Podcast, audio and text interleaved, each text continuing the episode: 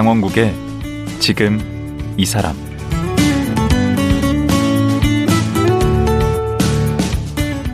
안녕하세요. 강원국입니다. 인생에 굴곡이 없으면 참 좋겠지만 사는 게 호락호락하지 않다 보니 상처를 받고 아픔을 겪게 되는데요. 고통 상황을 어떻게 헤쳐나가느냐에 따라 그 이후의 삶이 달라집니다. 심리 상담사로 유명한 박상미 교수는 자신을 괴롭혔던 우울증과 맞서며 지금은 타인의 마음을 치유하는 최고의 심리 상담사가 됐습니다. 코로나 이후 우울해서 힘들다는 분들 많은데요. 이럴 때는 경험한 분들의 얘기가 큰 위로가 됩니다. 박상미 교수 만나보겠습니다.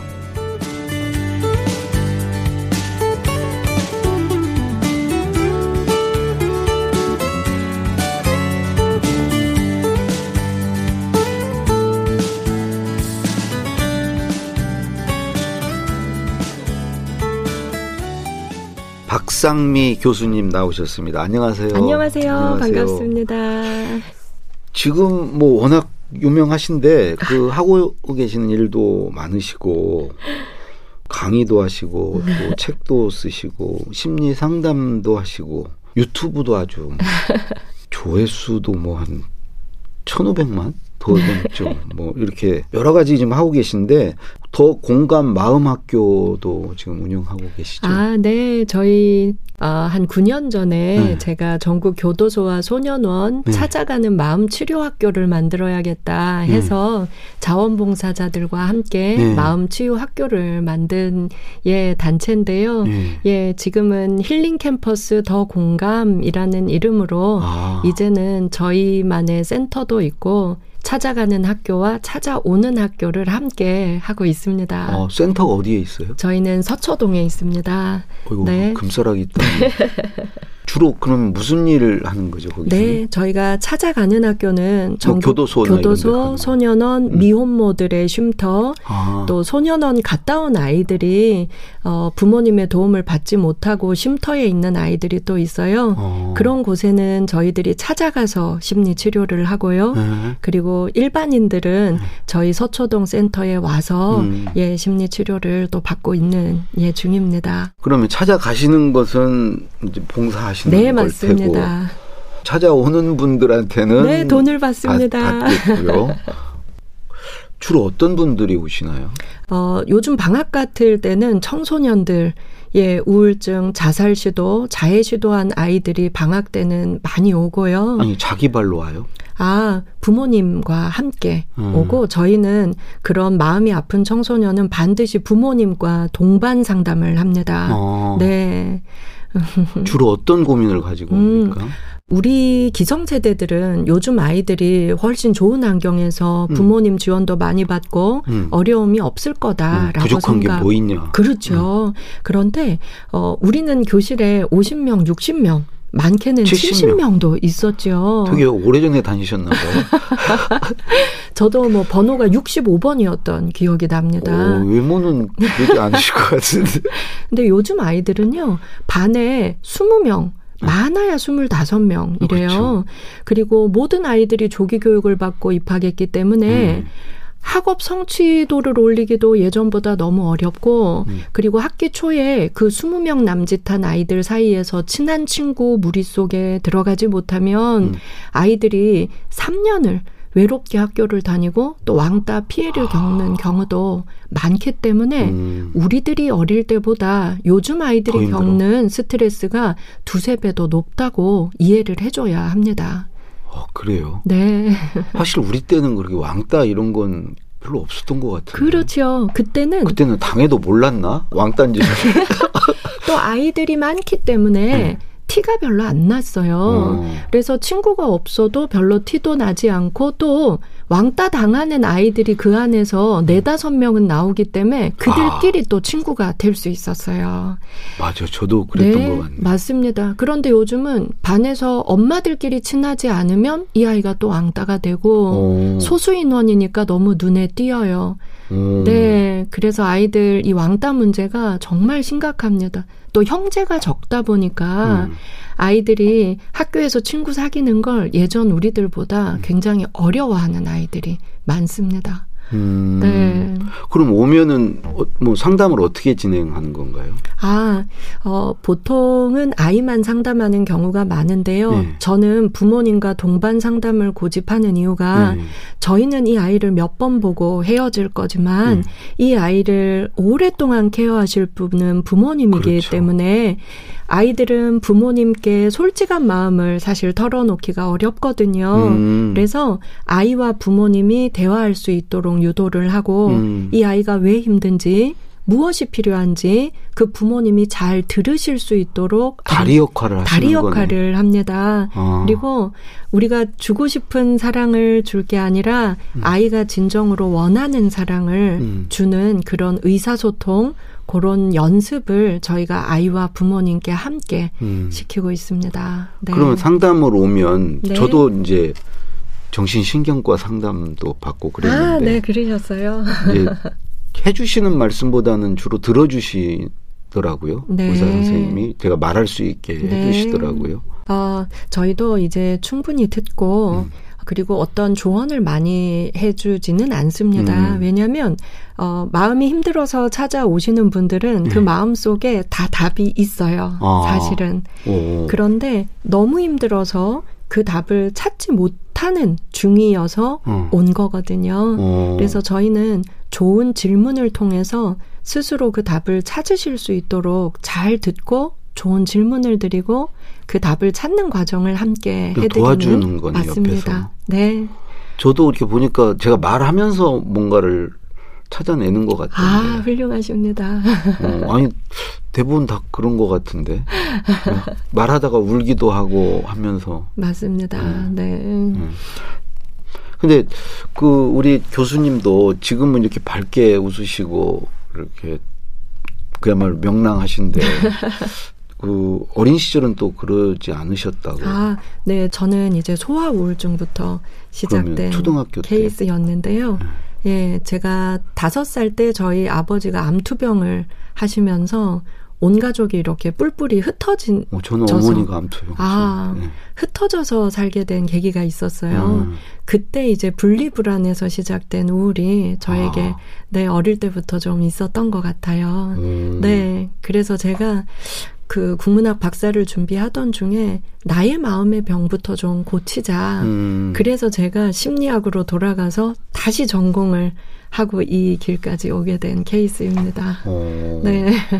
그러면 이제 지금은 다 치료가 되신 거고. 아, 결국은 내 마음 속에 다 답이 있고, 음. 어, 내가 나의 마음을 들여다보는 과정이 참 중요하다는 걸 알게 되었어요. 음. 그래서 저 스스로 이제 글쓰기 치료, 어, 왜 힘든지 제가 저와 대화하고, 음. 어, 일기를 매일 쓰면서, 네.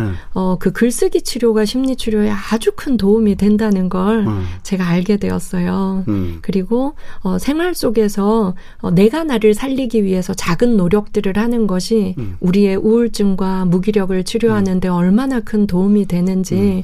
몸으로 저 스스로를 치료하면서 많이 깨닫고 그걸 많이 사람들에게 알려주고자 노력하는 중입니다. 저도 그 보니까 저도 이제 우울증이 있었고요. 아 그러셨군요. 그다음에 또 하나는 이제 네. 그 불안증 있죠. 네, 그 강박 이런 네. 거. 이런 것들을 이렇게 글쓰기로 치유가 되나요? 아, 저는 어, 심리 치료 기법을 많이 배우고 실행해 보았지만 네. 글쓰기 치료가 가장 효과적이라고 확신하고 있는 사람입니다. 뭘 써야 되는 네. 거죠? 어, 저는 A4 한 장 글쓰기를 꾸준히 매일 하고 있는데요. 네. 제가 저 자신과 대화하는 겁니다. 어. 오늘 잘 지냈어?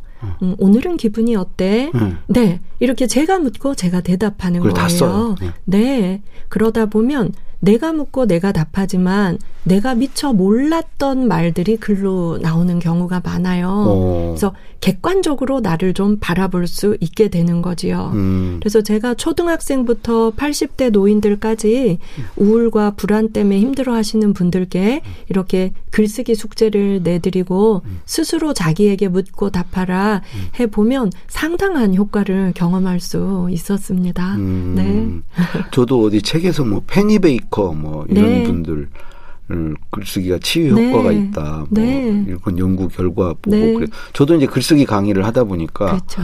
사람들을 모으기 위해서 어, 글쓰기가 치유 효과도 있다. 음. 저는 사실 잘 모르겠어요. 근데 우리가 모르고 있는 게 하나 있어요. 어, 사실 예술가들, 작가들은 다 어느 정도의 우울, 불안, 강박을 가지고 있습니다. 음. 그렇기 때문에 생각도 더 깊게 하고 타인들이 보지 못하는 그런 어 슬픔이라던가 또 삶의 의미에 대해서 더 많이 고민하고 그래서 좋은 글을 쓰고 좋은 예술품을 창작할 수 있다고 저는 생각해요. 하긴 불안은 네. 잘하려고 하니까 생기는 거죠. 그럼요. 그래서 저는 어 제가 이 공부를 시작하기 전에는 나의 우울을, 나의 불안을, 강박을, 무기력을 어떻게 없앨 수 있을까? 그것과의 투쟁이었어요. 어. 제 삶이. 음. 그래서 제 스스로가 너무 밉고 싫었어요. 왜 나는 낫지 않는 걸까? 음. 왜 나는 늘 불안하고 강박에 시달릴까? 그 초등학교 때부터 그러셨어요. 강박은 또 완벽주의 이런 거하고 관련이 있다고. 맞습니다. 그래서 늘 제 자신이 싫었는데 제가 이 공부를 하고 치료자가 된 이후에는 아 불안, 우울, 강박을 잘 활용하면 음. 나 자신이 훨씬 더 어, 발전하는데 도움이 되는 거구나라는 걸 알게 되었어요. 음.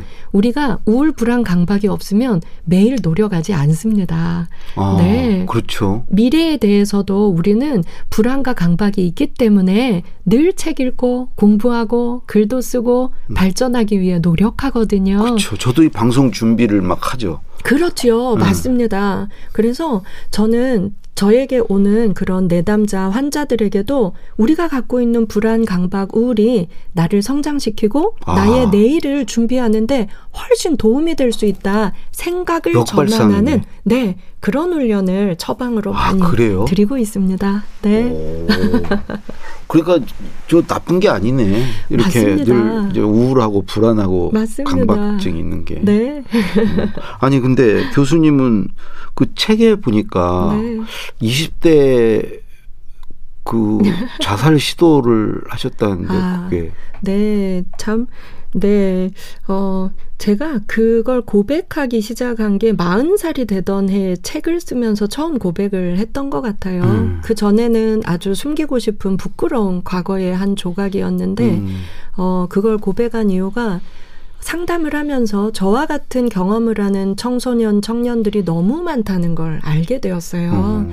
그래서 아 나의 이 고백이 그들에게 도움이 된다면 좀 해야겠다라는 음. 결심을 했지요. 음. 근데 그 뒤부터 아 선생님도 그런 경험이 있다고요? 음. 그러면 저도 죽지 않고 살아도 잘 살 수 있을까요? 라고 묻는 메일과 음. 그리고 찾아오는 청년, 청소년들이 아주 많아졌어요. 음. 그래서 아, 내가 이 청소년들과 청년들을 살리는 일을 하게 되려고 그런 경험을 미리 했나. 이제는 긍정적 해석을 할 수 있게 되었습니다. 음. 그때는 어, 뭐가 그렇게 힘드셔서 아, 네. 저는 이제 스무 살에 그 부산에서 고등학교를 졸업하고 서울로 대학을 오면서 음. 저희는 이제 넉넉지 못해도 아주 사랑을 많이 받고 예 자란 예 막내 딸이었어요. 어. 어. 그래서 가난이 두려운 걸 몰랐던 음. 부모님의 사랑을 많이 받아서 음. 근데 서울로 딱 오니까 이제 저에게 맞닥뜨려지는 건. 정말 가난이더라고요. 어. 그래서 서울의 옥탑방과 지하방을 정말 많은 체험을 했지요. 어. 그래서 어, 그 가난이 너무 힘들었고 음. 그래도 빨리 졸업만 하고 고향으로 다시 내려가자. 음. 아버지 옆으로 가자. 이게 이제 저의 목표였는데 저희 살아계셨고. 아버지가 대학교 4학년 때 이제 암으로 돌아가셨어요. 예. 그- 그것까지 겹쳤겠네. 그래서 저에게는 저희 아버지는 이제 공대 출신이셨는데 문학 청년이셨어요. 어. 그래서 제가 초등학교 때부터 세계 명작, 한국 이제 예 단편 전집 이런 것들을 다 읽을 수 있는 발판을 마련해 주신 어. 예. 그래서 아버지 따라 책을 정말 많이 읽었어요. 음. 저에겐 정신적인 굉장한 예 지주였지요. 음. 근데 그때 아버지가 돌아가시고 나니까 아 아버지 따라 가는 게 좋겠다라는 아. 생각밖에 못했던 것 같아요. 살기도 팍팍한 데다 또 아버님까지 그러시니까. 그래서 이게 우울증이 왜 무섭냐면 음. 어, 우울증이 깊어졌을 때 방치하면 안 되는 것이 음. 어, 우리가 항상 망원경을 끼고 미래를 바라봐야 하는데 음. 이 깊은 우울증이라는 것은 눈에 빨대를 두 개를 딱 꽂아주는 것이? 깊은 우울증이에요. 아, 좁은 빨대. 네, 좁은 그걸로 빨- 세상을 보는구나. 맞습니다. 그러니까 옆도 안 보이고 음. 먼 것도 볼 수 없어요. 음. 오늘 불행한 내 현실만이 눈에 보이기 때문에 음. 아 이렇게 힘들다면 그만하는 것이 낫겠다라는 생각으로 음. 굉장히 빨리 결론에 다다르게 되고 음. 그리고 내 주변 사람 가족 그리고 나의 미래 이런 생각이 잘 들지 않아요. 음. 그래서 우리가 주변에 깊은 우울에 빠져 있는 사람을 발견하게 되면 음. 적극적으로 그 사람을 좀 도와줄 필요가 있습니다. 그러니까 스스로 좀 판단하는 능력을 잃는 것 같아요. 맞습니다. 네. 외골수가 돼가지고 제가 좀 그런 적이 있거든요. 아, 경험하셨군요. 맞습니다. 음. 저도 회사를 그만뒀어요. 그래서. 아, 잘하셨어요. 음. 그때는 사실 무엇이든 그만두고 음. 좀 쉬면서 안전한 사람들 속에 음. 들어가는 게 가장 맞아요. 필요합니다. 아내가 그걸 용인해줘서 아유, 어, 그만두려면 그만둬라. 복이 많으시네요. 그걸 만약에 못 그만두게 했으면 그렇죠. 병이 깊어졌을 거예요. 맞습니다. 그래서 그런 선택을 하는 사람들 보면 네. 저는 친한 친구가 응급실에 근무하는 의사인데요. 네. 이 친구가 늘 하는 얘기가 요즘 코로나 이후에 20대 청년들 자살 시도가 급증했습니다. 어, 근데 이 청년들이 이제 약을 먹고 실려오면 위세척을 하고 깨어나잖아요. 그러면 전부 다 살려준 것에 대해 되게 고마워하고 음. 처음 실려와서 비몽사몽하는 중에도 가장 많이 하는 말이 살려주세요. 아. 라는 거죠. 그래 그게 확고한 어떤 결심이었으면 그런 반응은 안 아닙니다. 보일 텐데. 충동적인 자살이 대부분입니다. 네. 아. 네. 그때 그 옆에 고비만 넘겨주면 되는데. 맞습니다. 옆에 아무도 없다가 공통점이고요. 음. 그리고 그렇게 될 때까지 방치되어 있었다는 거지요. 음. 네. 교수님은 그래서 깨어나시니까 살고 싶으셨던가요? 아, 네. 저는 이제 아버지 장례 치르고 돌아와서 네. 이제 네 제가 어 전혀 술을 못 먹는데 빈속에 소주 한 잔을 먹고 음. 평소에 이제 잠이 안 와서 처방받았던 수면제들을 음. 먹고 이제 잠이 들었는데 한 3일 만에 깨어났던 것 같아요. 큰일 날 뻔했네. 네. 그런데 깨어나자마자 저도 제 입에서 나왔던 소리가 감사합니다였어요. 너무 음. 다행이었어요. 음. 네, 네. 어, 그런 거 한번 겪고 나면 그 뒤로 열심히 사시겠다. 아니, 그렇게 해서 네. 확 바뀌었습니까? 아, 그래서 그때 제가 느낀 게, 아, 다 이렇게 충동적인 마음에 이런 결심을 하게 되는구나. 음. 그걸 좀 알게 되었고요. 그래도 뭐 네. 확 좋아지지는 않았을 것 같은데. 그럼요, 그럼요. 그런데 그때는 제가 예 열심히 문학 공부를 하고 있던 중이었기 때문에 음. 문학이 저를 구원해 주리라 어. 생각을 하고 어. 이제 저는 석사 논문을 현대시를 썼었고요. 아, 그럼 시를 쓴 시인이 되려고 하셨나요? 네, 그랬었지요. 음. 그런데 어 제가 공부를 하면 할수록 아 나같이 힘든 청년들이 많을 텐데 음. 그 사람들을 상담하는 일을 하고 싶다. 음. 그리고 저도 어려서부터 우울증이 아주 고질병으로 저에게 있었기 때문에 음. 내가 나를 좀 살리고 싶다라는 음. 욕구가 아주 강해졌지요. 네. 그러면 석사는 문학을 거기까지는 네. 문학을 하신 거고 네. 박사를 그러면 아, 그리고 다시 제가 심리학 석사로 다시 입학해서, 아. 네네. 그때부터는 이제 심리학 상담학 공부를 쭉 해, 해왔, 했습니다. 음. 네. 아 그러면 박사를 그 어떤 내용으로 박사를 아, 저는? 문화심리학으로, 어, 석사를 하면서는 이제 문학 치료, 예, 시를 쓰고 글을 쓰고 음. 하면서 심리 치료하는 것을 제가 연구하고 어. 또 영화 치료 예, 그런 다양한 소재를 통해서 심리 치료하는 걸 제가 석사 전공을 아. 했고요. 오, 딱 좋네. 문학 하셨다가 네. 접목이 되네. 그래서 이제 박사는 이제 어, 문화 심리학 그런 다양한 문학 콘텐츠를 통해서 어. 제가 또 심리 치료하는 것에 초점을 두고 그걸 문화 심리학이라고. 네, 네. 아, 그게 아예 딱 분야가 있나요? 네, 분야는 또 굉장히 폭이 넓습니다. 네. 음. 또그 공부를 하던 중에 이제 독일에서 연구원을 모집하는데 운 좋게 음. 또 거기서 이제 예, 선발이 되어서 어. 예, 어, 독일에 5개월, 음. 나머지는 한국 이렇게 음. 왔다 갔다 하면서 네. 박사 과정을 아주 알차게 오. 공부를 할 수 있었습니다. 그리고 나서 이제 박사를 네. 학위를 받으신 거네요. 네, 맞습니다. 네. 그 앞서 이렇게 소개할 때 여러 지금 일들 하시는데 그 중에 영화 감독 일도 하셨더라고요. 제가 독일 연구원 생활을 할 때, 어, 완전히 저랑 똑같이 생긴 한국인이 저에게 다가와서 길을 묻더라고요. 네. 그래서 길을 알려주고, 근데 너 혹시 한국 사람 아니니? 라고 물었더니, 네. 어, 자기가 한국인은 맞는데, 음. 어, 아, 가족도 없고 자기는 입양 왔, 왔다라고 음. 얘기를 하더라고요.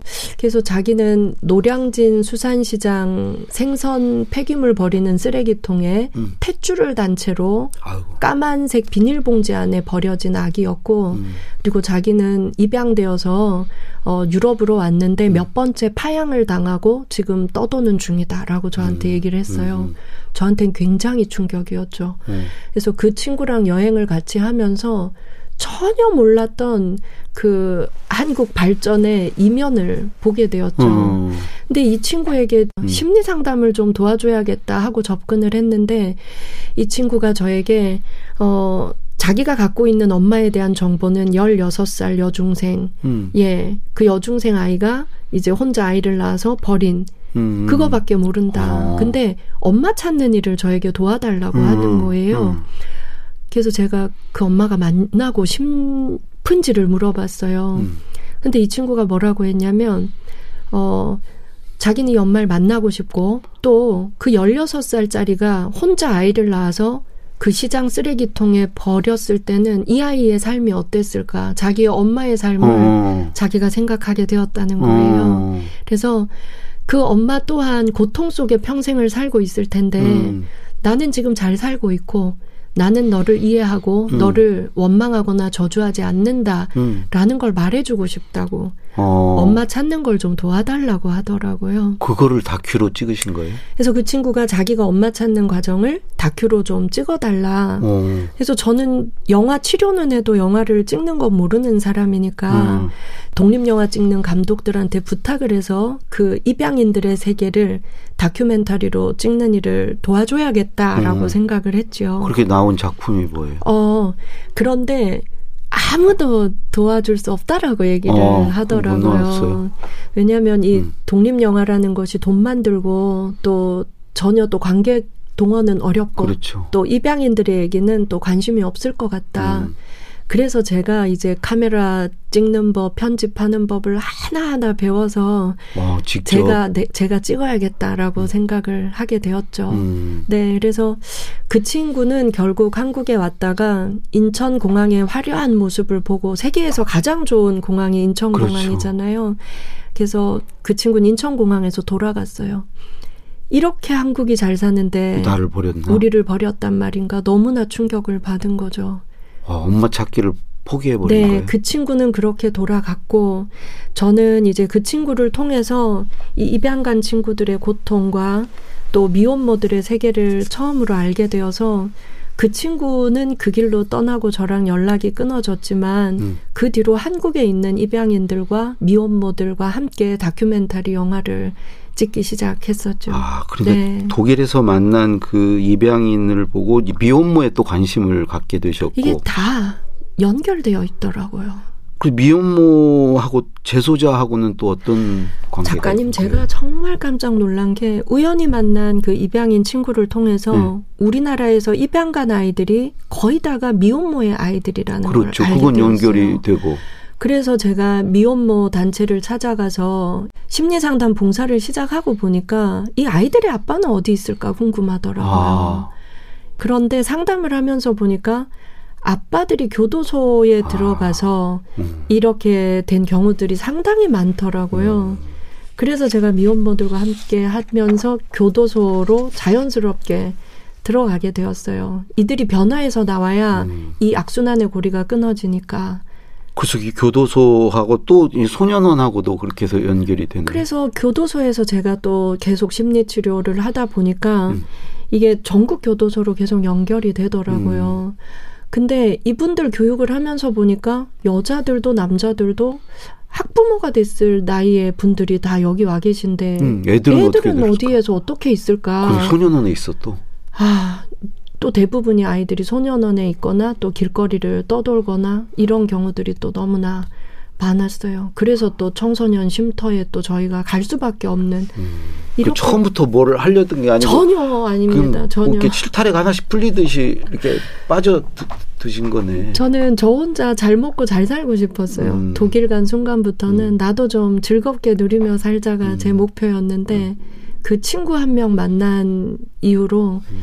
이 모든 것이 연결되어 있고 교집합은 가난이었습니다. 음, 그게 이게 연쇄 어떤 반응을 낳는 거네. 맞습니다. 음. 그래서 지금도 저는 열심히 책 쓰고 열심히 강의해서 돈을 많이 벌고 싶어요. 음.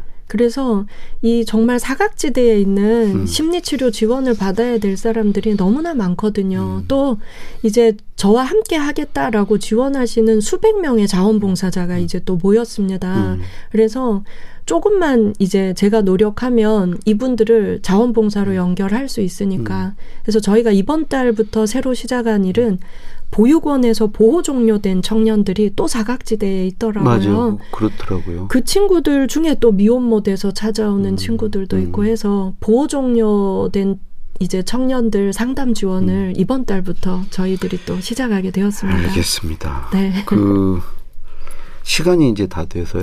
아, 벌써요? 사실은 우리 최근에 내신 박상미의 가족 상담소 네. 요 책에 관련해서 사실은 여쭤보려고 모셨는데 예, 내일 하루 더 가족 문제 좋습니다. 네. 가족 문제가 해결되면 제가 말한 이 모든 문제를 예방할 수 있습니다. 그렇죠? 네. 예, 내일 하루 더 말씀 듣도록 하겠습니다. 오늘 고맙습니다. 감사합니다. 네, 마음치유 전문가 박상미 교수였습니다.